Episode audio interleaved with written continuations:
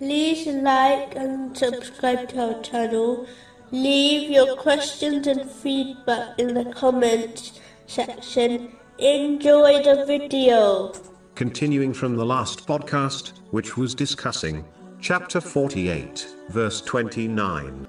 You see them bowing and prostrating in prayer, seeking bounty from Allah and His pleasure.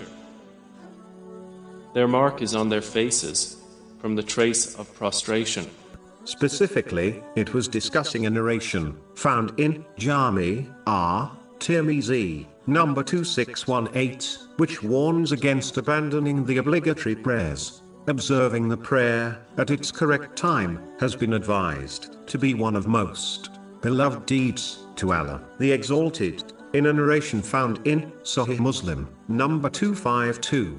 From this, one can determine that delaying the prayer beyond its time, or completely missing it, is one of the most hated deeds by Allah, the Exalted. It is an important duty for all elders to encourage the children in their care to offer the prayer from a young age, so that they establish the obligatory prayers before it becomes legally binding on them.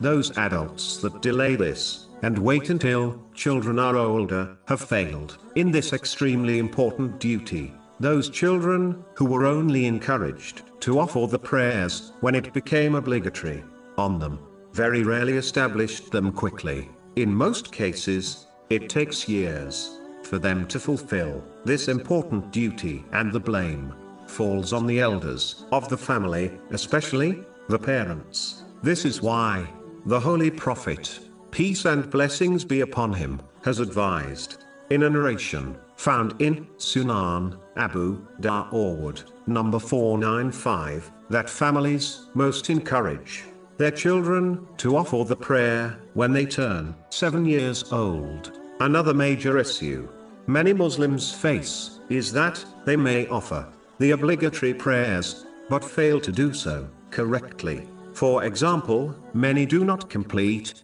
the stages of the prayer correctly and instead rush through it. In fact, a narration found in Sahih Bukhari, number 757, clearly states that the one who prays like this has not prayed at all, meaning they are not counted as a person who offered a prayer. Thus, their obligation is not fulfilled. A narration found in Jami at Tirmizi, number 265, clearly warns that the prayer of the one who does not settle in each position of the prayer is not accepted.